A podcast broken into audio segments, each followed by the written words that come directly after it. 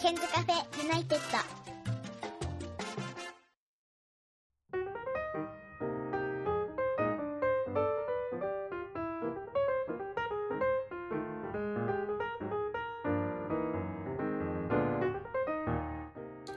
こんばんは101件です、えー今日は特別編です LINE 通話の向こうには太陽さんです太陽さんこんばんはわ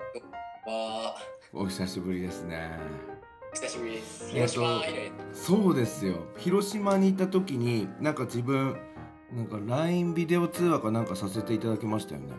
そうですね、あの外国ゲストハウスに外国人しかいないという。そうでなんかこの様子見てくださいよ先生みたいなことで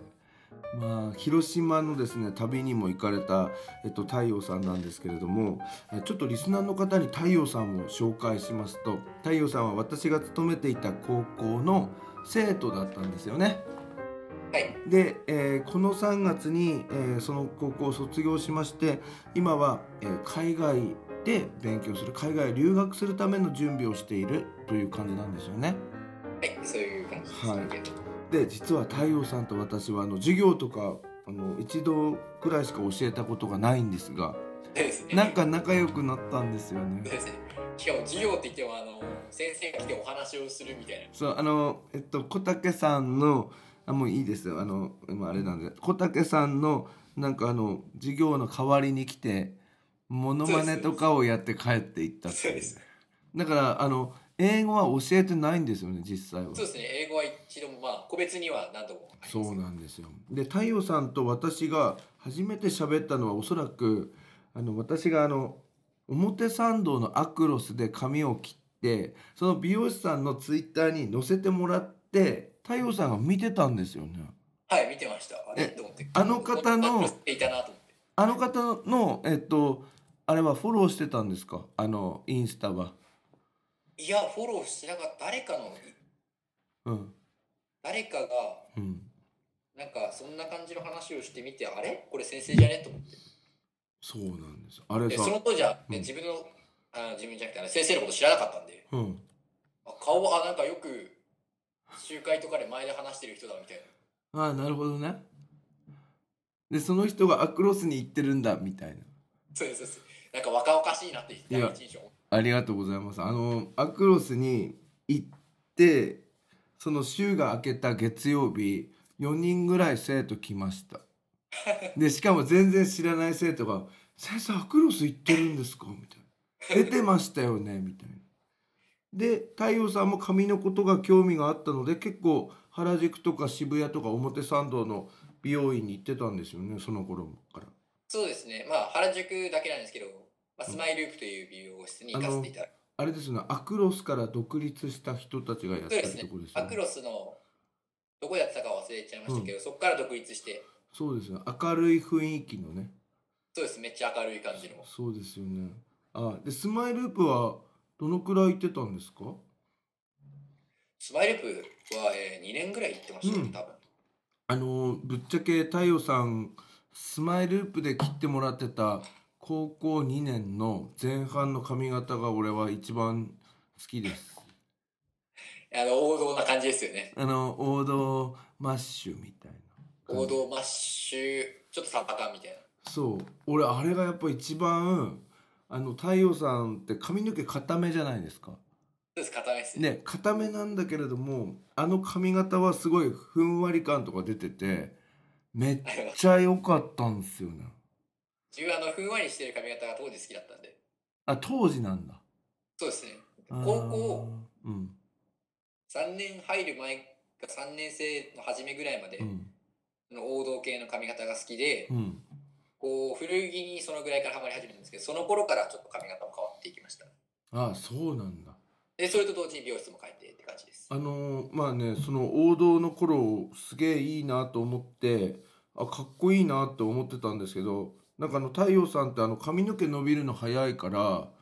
なんかいい時期がキープできるのが3週間ぐらいしかないんですよねえ、3週間もないですね。多分、整えるだけだったら2週間ぐらいでもう、ボサーってなっちゃうんで。あそうなんだえなんかさっきちょっと打ち合わせで言ってたんですけど普通の人は髪の毛が伸びるまでに1ヶ月に1センチっていうんですけど太陽さんはどのくらいなんですか自分多分3センチぐらい伸びてます。ねそれね自分でわかんのなんか俺人より早いなみたいもともと伸びるの早いねってよく言われてたんですよ、美容師さんの人の方かうらんうんうん。で、今回初めてカラーして、うんこう根元見るじゃないですかな、う。ん、そう根なん元見たです時よに、これ1センチじゃねえなと思って。そうなんだよね大体3センチぐらいあったんで、うん多分でちょうど髪切って1ヶ月そうだよ太陽さん髪の毛切って、えっと、オーシャンホワイトに行ったのが3月2日ですよそうですそうでしょ3月卒業式の次の日にあもう早速髪の毛シルバーにしてるんだって思ったんですよ。ねでそれから今日は、まあ、実は収録してるの4月の4日なのでまあ大体1ヶ月ちょっとなんですけど俺びっくりしましたもんだってもう根元黒いんですねそうですもう根元結構黒いですだから俺はなんかこんなに黒いのって思ったのでもしかしてその根元は黒くするっていう染め方をやってもらったのかと思った違うんいやもだう根元もきっしりやってもらって超痛い痛くてもうずっともうなってましたあそうなんだ大変だっためちゃめちゃ大変でした特に自分髪硬いじゃないですかうん硬くて太くて毛量多いと、うんうんその分抜けるのにすごい時間かかってあーなるほどねでその間ずっとこういヒリヒリするけど我慢してるみたいそうですでなかなか普通の時間と同じ時間に抜けなくてちょっと伸ばしてな、うん、で流してで2回目のブリーチやってみたいあなーえトータルでどのくらいかかったんですか時間5時間ちょっとですああそうなんだでもどうだったあのあのシルバーとかにしてみてなんか気分変わりましたそうですね、めちゃめちゃ、あの周りからも評判も結構良かったんで、うんうんうん今のところまだ髪染めてから、え、似合ってないとかいう声は一度もまだいただいてないのうんで、ああそうなんだそれはちょっと嬉しいなとえ思います。ー、じゃあもうでも染めてみたかったんでしょ高校卒業したらそうですね、もともと本当はあのうん緑にしたかったんですけど、ええ髪を。ーいやただその辺からミリタリーを好きになり始めたので、なるほど。で、そでしミリタて、リーは、そうん、そして今日の服もミリタリーなんですよね。うです、今日も。今日はもう帽子もワイシャツも T シャツも全部ミリタリーなの。あ T シャツだけはその辺あ、普通の古着いやなんだ。でも帽子は50年代のうんアメリカ海軍のキャップと、シャツは、えーっと2000年代初頭のアメリカ軍のシャツです。 BDU。はい。ええでそのさっきさマッシュみたいな髪の毛からさ今度単発になっていくじゃない髪のはい髪のその頃から服もミリタリーに興味が出てきたんですか単発にし始めた時は、単純に自分髪伸びるサイクル早いって話はしたと思うんですけどう、ん伸びるのが早すぎて、正直、美容室代がめちゃめちゃかかるんですよ。ああしょっちゅう行かなきゃならないからそうですね。でただ、それを我慢してまでもさもさでも痛くなかったんで、うんうんうんうんで親からはずっと前から単発が似合う、単発が似合うって言われてたんで、うんうんで単発にしてみようかなって思って始まったのが多分最初単発そのスタートれです2年の後半だよねそうです2年の後半にがっつり横刈り上げて先生から「これ大丈夫?」ぐらい言われたのがでその頃服はどんなテイストだったのその頃はうんなんかいまいち自分ストリップとかそういうきれいめとかモードとかいううんイメージじゃないですけどうんどっちかというとなんかそうだななんかロンティーにうんスラックスみたいなちょっとストリートのテイストを加えつつみたいなあーファなッるシほョどンねが、うんあとはまあガラシャツみたいななるほどなるほまどあ、今のそのミリタリーとかワークを入れるテイストとはまあちょっと違うような形のファッションをしていたと思います。なるほどねあの太陽さんさあのもしよかったら太陽さんのインスタグラムってさ紹介しても大丈夫なんですかあ全然大丈夫あでじす。ゃあちょっとあのこれこの番組を見ている方はあの、えー洋服が好きというあの自己紹介が出ています太陽さんのインスタをご覧ください、えー小文字で SUN アンダーバー数字の625アンダーバー F ですね、えー、そうです3アンダーバー625アンダーバー F こちらで、えーチェックしてみてくださいこの F ってファッションの F なのそうです。そしてでうん、3は名前の太陽から来てるねはい。そして625は誕生日でしょうかね。いや六二五は違います。何ですか六二五はあの自分が一番敬愛しているマイケルジャクソンがあの死んでしまった日をあ命日なのそうです、命日です。あマイケル・ジャクソンを愛用して あのなんか好きなんだ尊敬そうしてです、んマイケル・ジャクソンが一番好きです、アーティストで。だから今日も古着の T シャツがマイケル・ジャクソンなのそうです。えー、えそうなんだマイケル・ジャクソンが高2ぐらいからずーっと好きで。高 2? じゃあ意外と最近じゃないですかあの元から高1ぐらいの時に一回聞いて、うんあんまないかなと思って、うん聞かなくてう、んなんかの表紙にマイケル・ジャクソンの曲がハマを聞いてから、ハマり出して、そこからもうずーっとマイケル・ジャクソンばっかりですね。まあなんかマイケル・ジャクソンっていうとね自分たちよりも年齢上の人たちがハマったから、まあ、年齢で言うとああ40代後半から50歳ぐらいの人がすごいハマってた感じだからかなりおっさんおばさんなんですよ今。あーでも何この現代っ子にもなんかこう共感できるものはあるんですかあーっと多分なんか自分はそういう70年代80年代の結構カルチャーとかファッションが好きでへえ。でもともと洋服でそういうものを取り入れたかったのもあって、うんまあそのきっかけこう聞いたきっかけを得てそれからああいいなと思ったやっぱマイケル・ジャクソンって70後半から90とかまあ780のテイストを踏んでいるようなアーティストなのでへえ。やっぱ70年代80年代この辺りのカルチャーは間違いないなと思って。あやっぱその頃の文化っていうのはなんかしっかりしてる感じがするんだこうきなんかこううん気づかれてる気づき上げられてるみたいなそう感でじすね、なんか、うん今のファッションシーンには欠かせない、本当に。へー素晴らしいものだと自分はだからなんかさ流行ってさ循環するとかよく言うじゃないですかいますね。で俺ってさどっちかっていうと90年代から2000年うんまあ90年代なんだよね高校時代とか、そうするとさ70年代のファッションとかっていうのはさ当時はさなんか真逆の時期なんだろうねだからさそうですすげえバカにしてたのだっせーみたいな「えジーンズの中にシャツの中入れてるよ」みたいな「だっせあーれですだねけどロカビリとか着てるような。そうでしかもワイシャツの第一ボタン閉めてるしダッセーこの人で丸い眼鏡だしとかっつってバカにしてたんだけどさなんか今戻ってきてるよね、そうですね、今一番のブームがうん、 90年代の、あそうなんだそうですまあ、俗に言う今で言うとレギュラー古着ってあー言われるものは、まあ、多分原因としてはその、値段的にも手がつきやすいものがうん多いですしう、ん若者が取り入れやすいっうんていうのがあると思うんですけど、で、うん今、ネクストレコードしてるのが70年代ですね。うんああそうなんだあってことはってことはどういうことかっていうと70年代に似たものを求めていくのは一番最新ってことなの、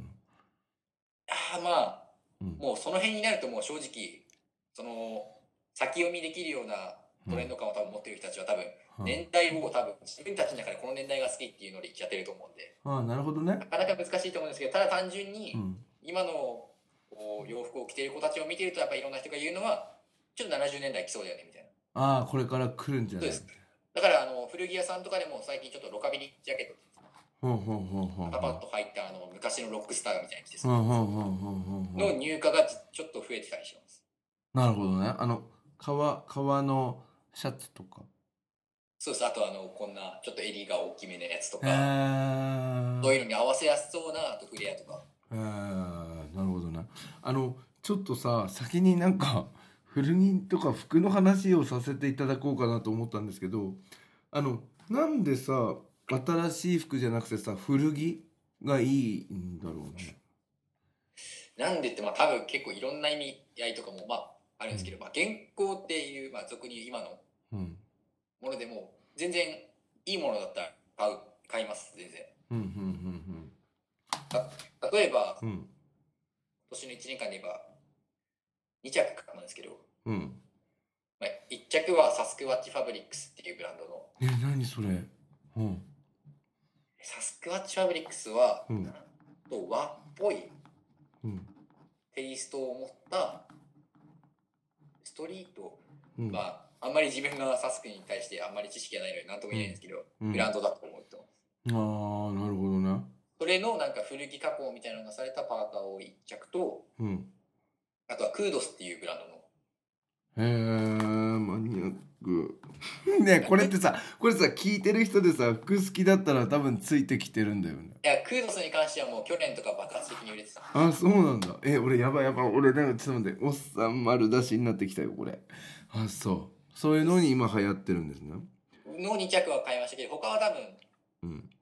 20着ぐらい買ってると思うんですけど、多分全部古着ですかね。なるほどねではあのちょっと質問でですねあのそもそも太陽さんがあの、まあ、ファッションに興味を持つようになったのはどういうところからかって伺いたいんですけれどもあのはいどんなところからなんですか、えーファッションにこう具体的にいつ興味を持ち始めたかっていうのは、うんまあ、高1のちょうど入学式うん、前ぐらいの時期で、へえで自分当時、あうの、ん部活しかやってなくて、中学校の時代は部活何やってたの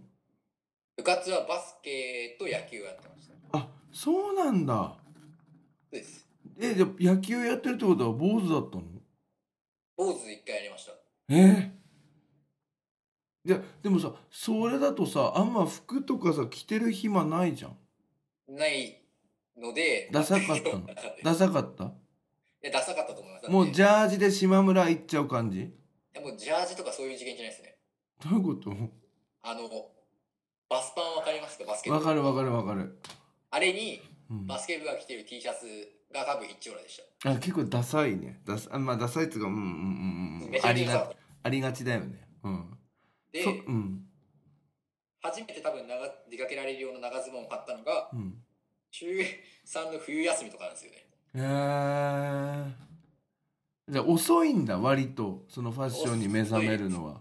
目覚めたの本当その春休みぐらいからだ。へえなるほどねでその春休みに、えー最初の頃にあれなんでしょうか網のアウトレットあえっと最初はその春休みはお母さんに連れてってもらったりしたんですか、でさ、春休みにで、まあこんな洋服、うんまあしてると、多分高校って遊ぶ機会とかも増えると思うじゃないですか、普通に考えて。うんうんでそれなのにと女友達とか男友達とか関係なく遊ぶとしてうんうんこいつは髪の毛ボサボサでバスパンで T シャツのやつで大丈夫なのかとあ髪の毛もボサボサだったのボサボサにして坊主伸びかけみたいなへえで眉毛も今の2倍ぐらい太くてゲージ眉でえーでそれで何あれなんだあのズボンをお母さんに連れてってもらって買ったんだ、それはそのち冬休みの話ででうん、本格的にハマった時はそのそれをこうおじとおばからおじいちゃんとおばあちゃんからあのおじいちゃんとグランパとグランマからそうですグランパとグランマからうんうん、洋服を買ってくれた買ってもらった、心配というかされましてまあ入学うんするからっていう理由で、うんその網の網アウトレットでこう、うちの母のうん兄がうんよく行くところでうん、洋服の一式を2パターン分ぐらい揃えていただいて、え結ブ果ラブランドで言うとニコルとか、えー、とメルローズとかですかねえー、じゃあそれえなんか極端だってさバスパンになんかさ T シャツ着てたやつがさ今度なんかおじいちゃんとおばあちゃんに買ってもらったやつきっかけでニコルとかメリメリーロールとかに入っメてくルローるズですあごめんなさいメメルローズに入ってくるそうですもうしかもニコルとかメルローズって今考えると全然若者向けじゃなくてなんか今の403040、う40代ぐらいの人のトレンドいやいやでも逆にありだよね、いやーなんかあれです本当にうんもうあの丈が短いうんコートにうん、腰履きのデニムみたいなあほんときついなって今だと思います。ーでもでも当時としては結構感動したんですねそうです、もう一回もそういう洋服に増えてこなかったんで、それを全身着た時に、あ洋服っていいなって思って、へーでそれからまあ3年4年と経ちましてあまあ3年か今はえー、とどういうファッションに、えー興味を持っているんですかそうですね、まあいろいろファッションはもう点々と、高1、高2、高3でいろいろしてるんですけど、今はどっちかというと、なんかヴィンテージとかミリタリーに少へ々ハマってますーなるほどね、はいえーでまたこれも変わっていくのかもしれないですよねそうですね、正直、なんか、自分はその、ストリートが好きとかや、なんか、きれいめモードが好きという、そういうまあ、全部好きなんで、よファッション自体が好きでそんな系統がどれかに偏るってことが、うんまあ、あるんですけどすぐ結構洋服全体好きなんで結構右往左往しちゃうタイプなんでうんうんうんうんだから別に固定しようっていう気もなくていいものは取り入れようみたいな感じなんでしょそうですいいものをとりあえず毎回思うのはいいものをうんかっこよくシンプルに着るっていうのが一番あのメシインンスプタンスルでにねああそうなんだでだから今のところはそのミリタリーにはまってるってことねすそうですミニタリーとヴィンテージを複合したスタイルにちょっと、なるほどねだからこれからもまた変わるかもしれないってことですねそうですねどうなるかは自分でもなるほどそれであのまあただこうんうんどうぞあれですあの古着っていうスタイルは多分うんまあこれから先も変わることはないんじゃないかなってちょっと思ってます古着っていうスタイルは変わんないかもしれないんだそれに関してはなんとなく変わらないかなって自分で思うえーででそれでですねちょっとあの海洋、えー、と太陽さんにあのおすすめの洋服を34着送ってください写真をということで送っていただいたんですけれども、えっとこのお写真たちを見ていただければ太陽さんのテイストが分かってくると思うんですが詳しくは、えっとインスタグラムとツイッターで「えハッシュタグケンカフェ101」でご覧いただけますのでちょっと見ていただきたいと思うんですが。えーまず1枚目の写真はこちらです。これはえーっと襟のところとかがこう白白いこそうれですね何でしょう白いジャンパーですかえーっと形的にはうん多分ダービージャケットっていう、ダービージャケット、とかうんバーシティジャケットまあバスタジャンとかスタジャンとかね。そういうのに近い類だとう思いますんあのたくさんやっぱり洋服持ってると思うんですけどこれを1枚目に送ってくれましたけどこれかなり気に入ってるんですかそうですね自分が持ってる服の中では正直それがダントツ1位ですねなんでどんなところがいいのこれも古着なんですかそうですそれも古いですえどんなところがいいんですかえーっとそれには結構エピソードがありましてうん自分は、えーっと東京にある原宿東京の原宿にあるワッツアップっていう古着屋さん What's up? うんですにこうよくお邪魔させていただいてるんですけども、うんうんでそこのそそのものは店長さんの私物であ元は店長さんが着てたってことそうです店長さんが着てたのをたまたまお店に出していて、うんでそれを自分が購入させていただいたというものでへえいくらぐらいしたんですかそれはまあ大体4万円ぐらいですはよ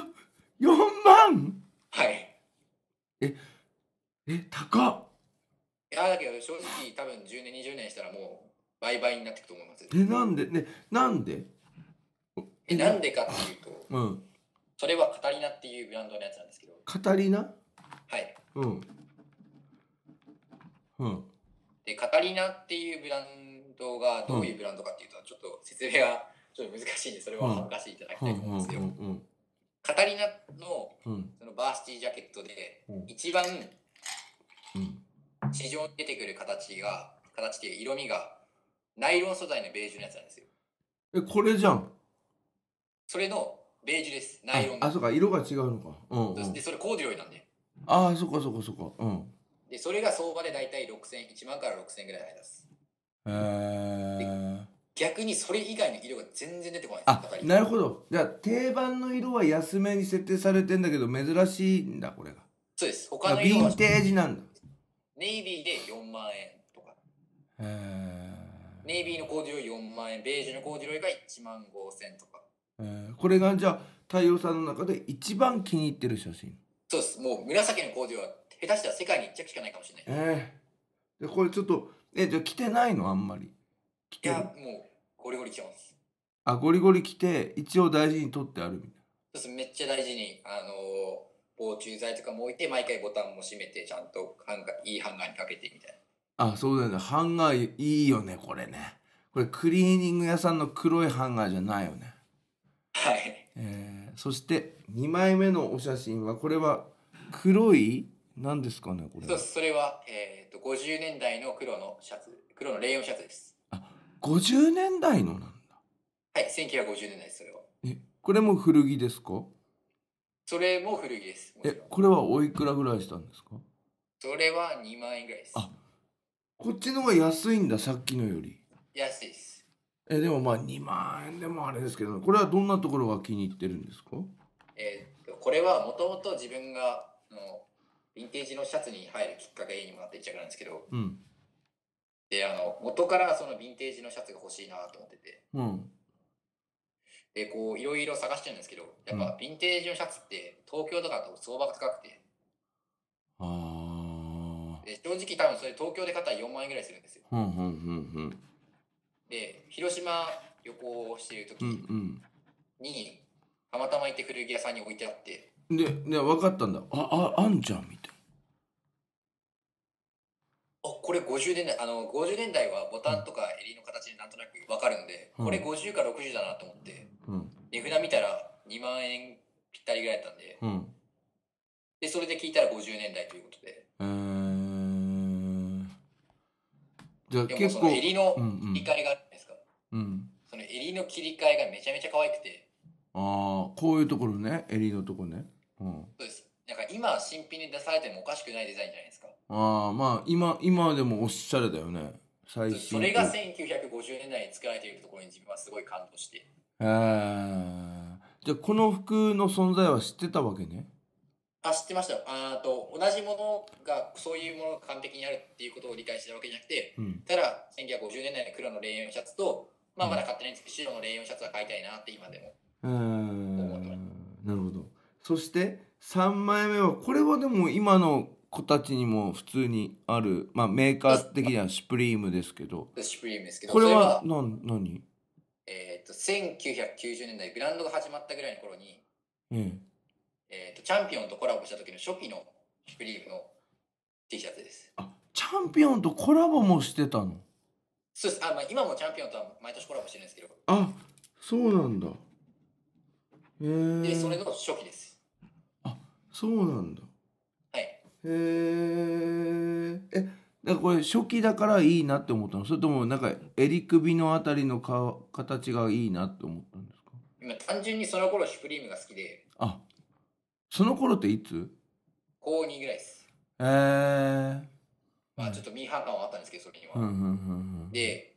古いでそそこで初めて WhatsApp っていう古着屋さんに行って古着にハマりだしたんえですっけど、と WhatsApp は原宿ですねそうです、んうんでまあそれが古着にハマる機会になったんですけど理由がその置いてあった時に今まで見たことないシュプリームがあるなと思ってあで聞いたらこれ1990年代の初期のシュプリームのやつなんー、でえーいくらぐらいしたんですかこれはこれは1万6000円ですえー、やっぱ高いんだやばいけど、うそれんタグがちょっと欠損してるんですけどうん、実際タグあったら4万とかいきますよあタグがないんだで3万4万はいくと思いますああなるほどねそして、えーおしまいはマイケル・ジャクソンそうです。それに関してはまあ本当に説明不要でマイケル・ジャクソンが好きだからというまあ一着にはなるブランドも特にあるわけじゃなく、うんただただ面がよく、あなるほど抜群に好きなんで、えこれはいくらぐらいなんですかそれは6000円ぐらいです。ああなるほどえこれも古着なんですかこれも古着です。え結構何なんだかんだでマイケル・ジャクソン絡みの服とかって結構あるんですかいや、マイケル・ジャクソン絡みの服はそれしか持ってなくて、うんあの、まずマイケル・ジャクソンの古着が市場にあんまなくて、うんうんうんうんあと、あっても高いものが多い。ああなるほどね90年代とかだと7800円、8800円とかで記載するんですけど、うん80年代行っちゃうと本当にもう額がバーンと伸びちゃうんで、うんそれと、まあ、あと市場流通量が少ないという理由もあって、まあ、年にうん自分は3枚ぐらいしか見てないんですかね。ああなるほどマイねケル・ジャクソンの。で、それでかつ、つらがいいのがまだ一着も見つかってないんで、あ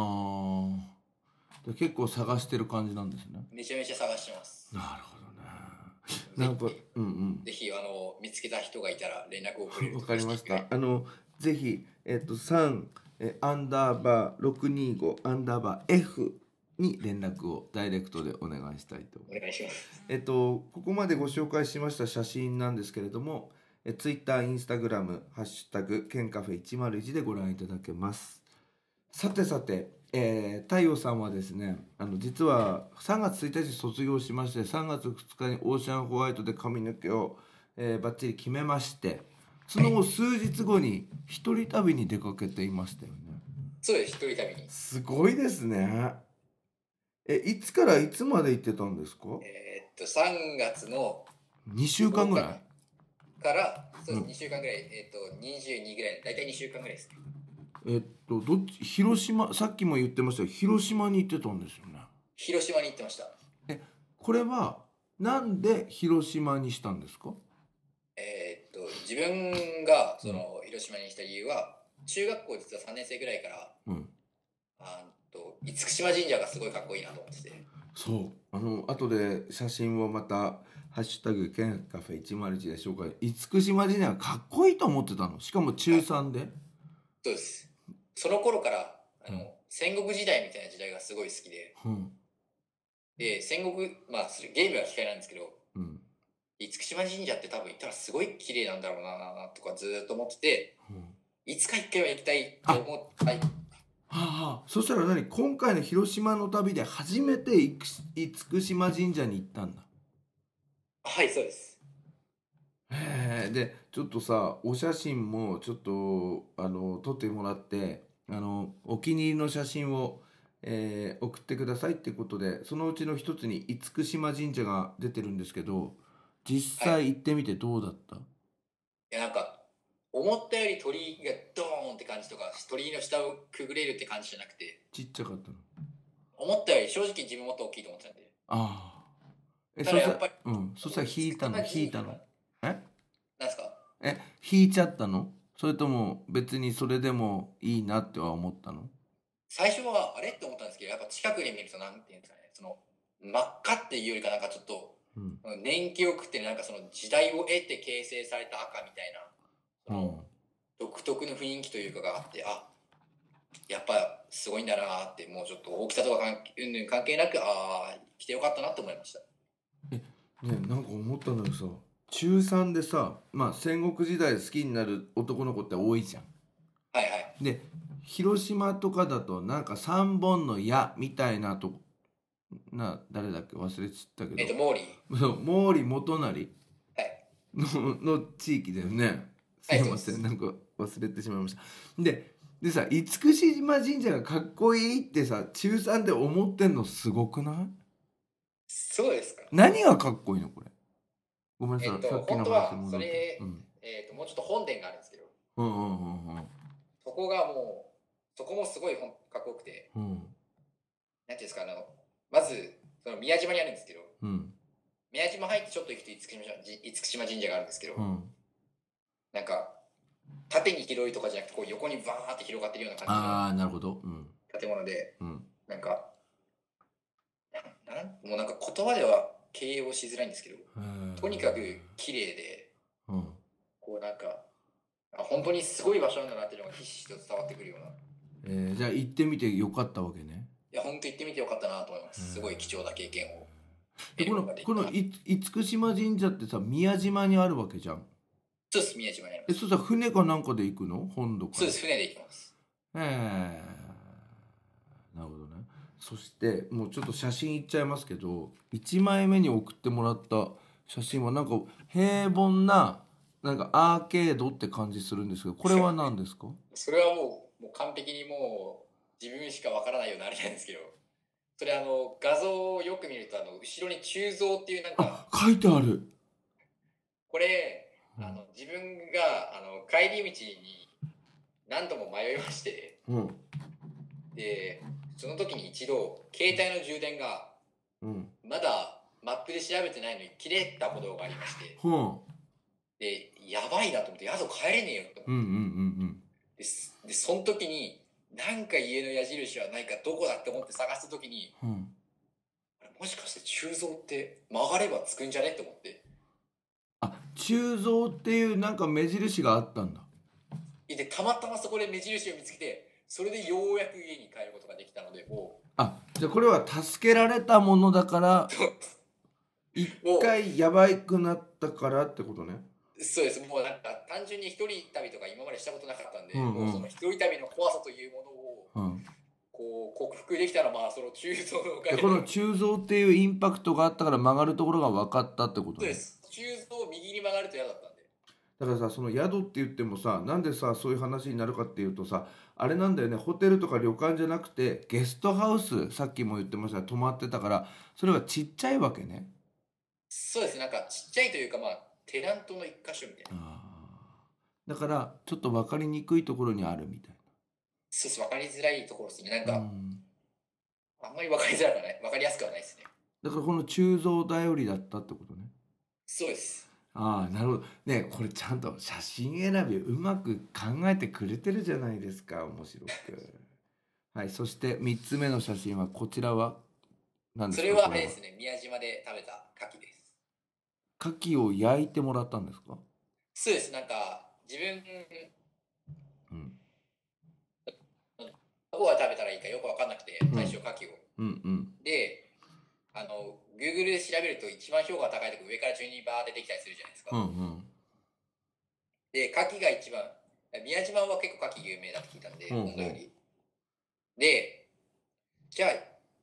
ここで行こうと思ってその一番上のところに行ってそれを食べたって感じですね、これって何船の上とかではないんでしょ別に。あえ船の上じゃなくて普通にその宮島の中のうんこうなんていうんですか観光街みたいなところあるんですけどうんその通りにあるところでえでそこがでとそこで取ったやつを多分宮島の近辺の海で取ったやつを多分ですけど多分持ってきてそれでそれを焼いてくれるんですよその場でー、うんうん。で焼いで焼いてくれたのをもうすぐバッて出してだからいや出してくれるんだからもうすぐ食べられるみたいなどうなの味は。めちゃめちゃ美味しかったですだよねだってさ新鮮でさ生で食べる人も多いのに焼くんでしょそうさらにうまみが出てるみたいそうですもうなんかそれはもう醤油とか何もかけないですそのままな牡蠣のえ何もかけなかったのそうですでうまいそうですえ本当に美味しいのって思って俺牡蠣初めて食べたかうらんうんうんマジかよと思って食ったらえバカうめえと思ってえね何個食べたんですかで2個ですこの写真のやつねこそうれですこれでいくらなのえっ、と、それは友達とシェアしたんですよ。うん一緒に来た友達がいて、うん結構牡蠣ってお金かかるんで、うんえその、二つあるんで、牡蠣飯っていうのと、うん普通のその、焼き牡蠣みたいなのを頼んで、確か牡蠣は4つで、1000円しなかったかな。あじゃあまあまあまあそんな高くない感じでまあまあ、多分そうだと思います。へえ美味しかったですねそしてラーメンそうですね、それは尾道ラーメンです。尾道も行ったのそうです。ねちゃんとさ歴史的な場所ちゃんと行ってるんだねそうです、いろいろ、尾道も、その尾道行くだけじゃなくて、いろいろぐるーっと回って、神社とかを見て、みたいな。えーでしかも古着屋さんもちゃんと行ってみたい古着屋も自分が知る範囲は全て行きました。な、えーで今回の旅行を通じてどんなことが学べましたか、どんなことうん、だなんいかだいたい一人で回ってたんでしょ、大体一人でうん、で広島に友達がいたので友達とも何回か回ったみたいな感じですね女の子ねそうです女の子の俺最初さ向こうでナンパしてんのかと思ったのストーリーかなんかに出てた時そんなそんなそれでそれれで俺それ見ていい思いしてるんですかって送ったよね送られてきましたすごいね今日したは思えないリアクションをしてま本し当たでねすいや俺向こうでナンパしてんのかと思っちゃったの最初いや別にそんなに恋愛に興味があるわけではないのあそうなのじゃあ向こうえ親戚の方なの友達なの友達ですえー、え年齢は年齢は同い年ですえー、でその人と普通に予定を立てて会ったっていう感じなんですね、そうですあの来たいけど場所が分かんない場所とかえーそういうものをメインに連れてってもらってえーねトータルでさトータル、まあ、古着買ったやつとか入れないでいいんですけどその、まあ、ゲスゲストハウスとか新新幹線代とかおい昼代とか、そういう基本的な旅行代金っていくらぐらいだったんですかえっとちょっと待ってください、うんうんえっと旅館代が大体2万円ぐらいですえ何この10日ぐらいいるのに2万円ちょっとぐらいだと思いますへえでシャワーなんだ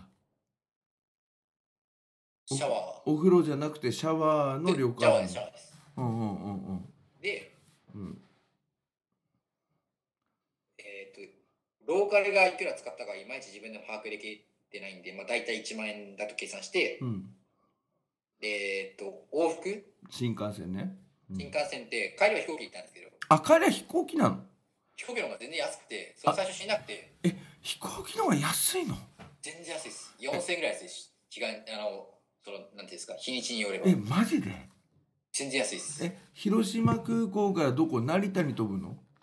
広島空港から成田に飛びますそしたらはスプリングエアーとかなのそうですスプリングエアですあ LCC なんだで大体安い日だと6480円とかマジでで新幹、はえ新幹線だとあれ2万ぐらいするのいや行きで1万円ぐらいですえでもね1万円で行けちゃうんだ行きます全然行きますえそれ自由席指定、えーそれは自由じゃなくて指定席あえあそれは自由ですねえでも1万円で行っちゃうんだ1万円ぐらいだと思でいもます飛行機の方が安いんだ安いですねなんか世の中わかんないよねそうですねしかも飛行機で1時間なんですよ新幹線より早いじゃん新幹線4時間ですえそれね帰りに分かったの帰る時にいろいろ調べて調べてたらあれ飛行機安くねと思ってでそれで広島空港行こうみたいなそうですでで取れたんだスプリングエア全然取れましたへえでまあ大体うん2万円ぐらいですかねまあざなっるほとどねでへまあえうん僕費はまあ2万だよね222ぐらいでトータルでそのじゃあ旅行の基本料は10日もいたのに10万かかんないぐらいで行けたんだいや10万は絶対かかってないですねでも私服でもあれでしょ古着買ってっからかかってんでしょあもうそれはまあ自分のあの旅費はまあ別だとして、ねえねまあ、えねえねえねえじゃあさ旅費はさ10万かかんないのにさ古着はいくらかかかったの古着はいくらいっぱい買ったの、いや本当にもう自分のうん、高校の財産を使い尽くすいや使い尽く使い尽くしたぐらい分かりましただってそれ金額言ったらびっくりする俺えー、どうなんですかねえまあ、何多分人生で一番多く買い物しましたえ20万ぐらいそんなそんな全然買ってないですそこまではいかない10万ぐらいそうですね10万円えそしたら旅費より高いじゃんそうですねえ何何古着を求める旅だでもあったのそうですね行きたい理由がその厳島神社と,、えーと広島屋のリードっていう古着屋さんにうん2年ぐらい前2年じゃねえな、うん1年ぐらい前からずーっと行きたくてうんでちょうどいいから行こうかなとへえがきっかけでもあったのでなるほどね、えーじゃあ結構満足度は高かったわけですねめちゃめちゃ満足度は高かったです、えーであれなの結局さゲストハウスとか泊まっても別に嫌じゃなかったの慣れちゃえば慣れちゃえば全然大丈夫ですでも外国人ばっかだったんでしょ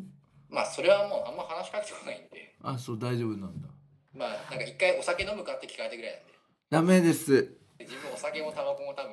一生涯やるつもりはそんなにあないのでよかったですあそうなんだでわかりましたでそしてですねまあまあいろいろ広しファッションの話と広島の旅とか聞いてきたんですけれどもちょっと後半が終わりの質問になるんですけど今後の太陽山の展望っていうのはどうなんですか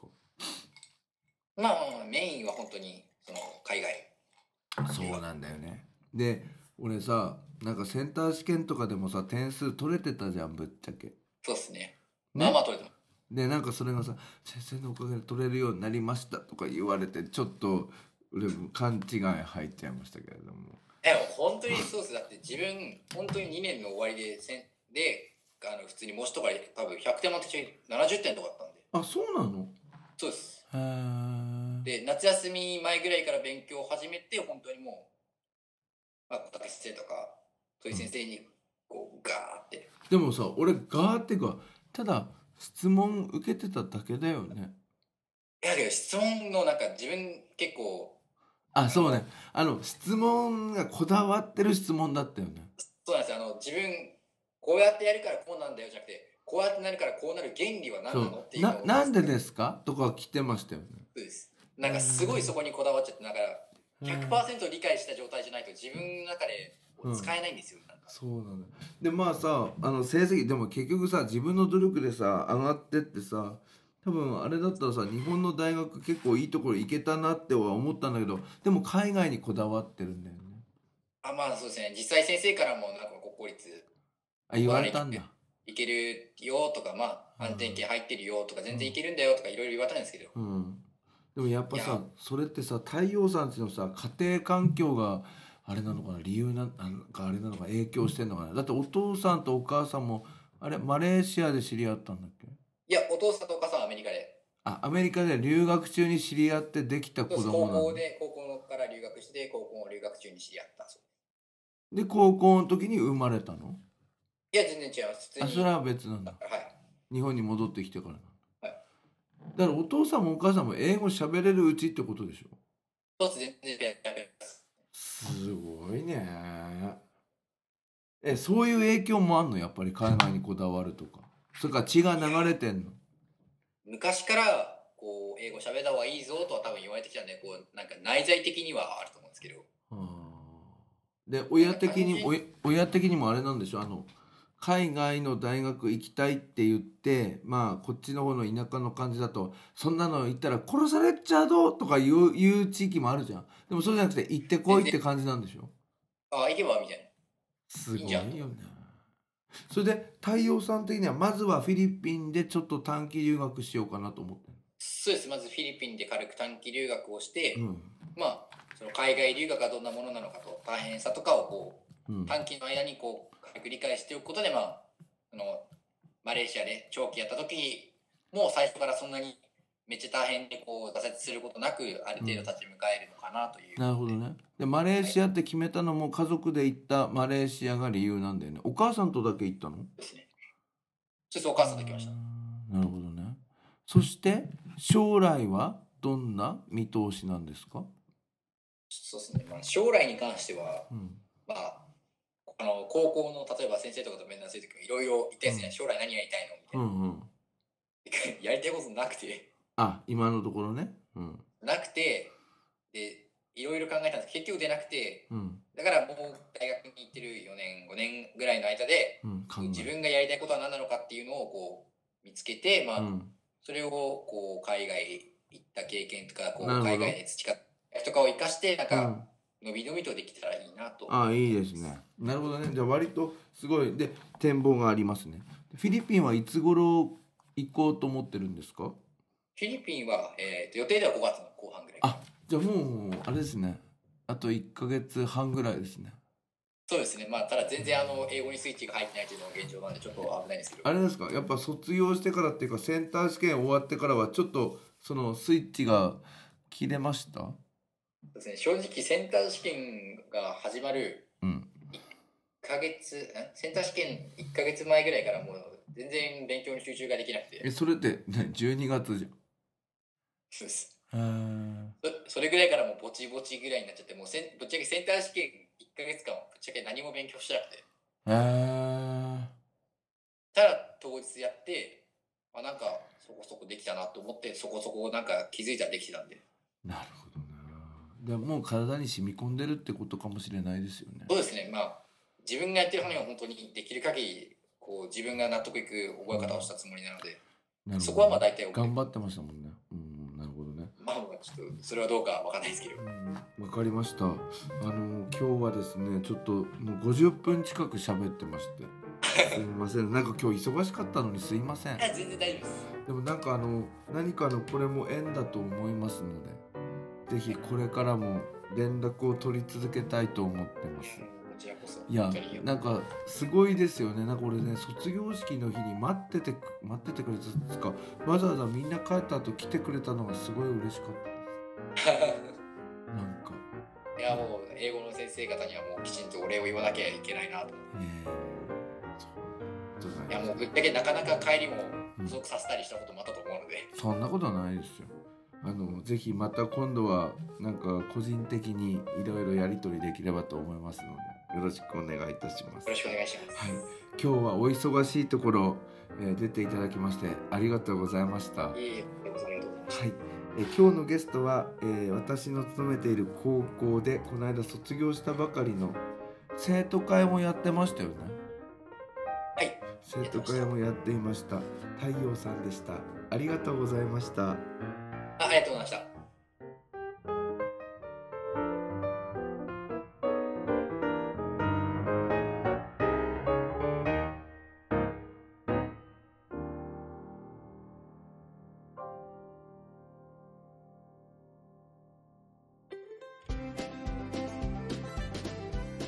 こで101ケンさんに代わってケンズカフェユナイテッドからのお知らせですこの番組では現在リスナーを募集しています iTunes ストアにあります検索バーに「ケンズカフェユナイテッド」と英語で入れて検索してみてください無料でダウンロードすることができます iPod などに入れてぜひお楽しみくださいいつでもどこでも何度でも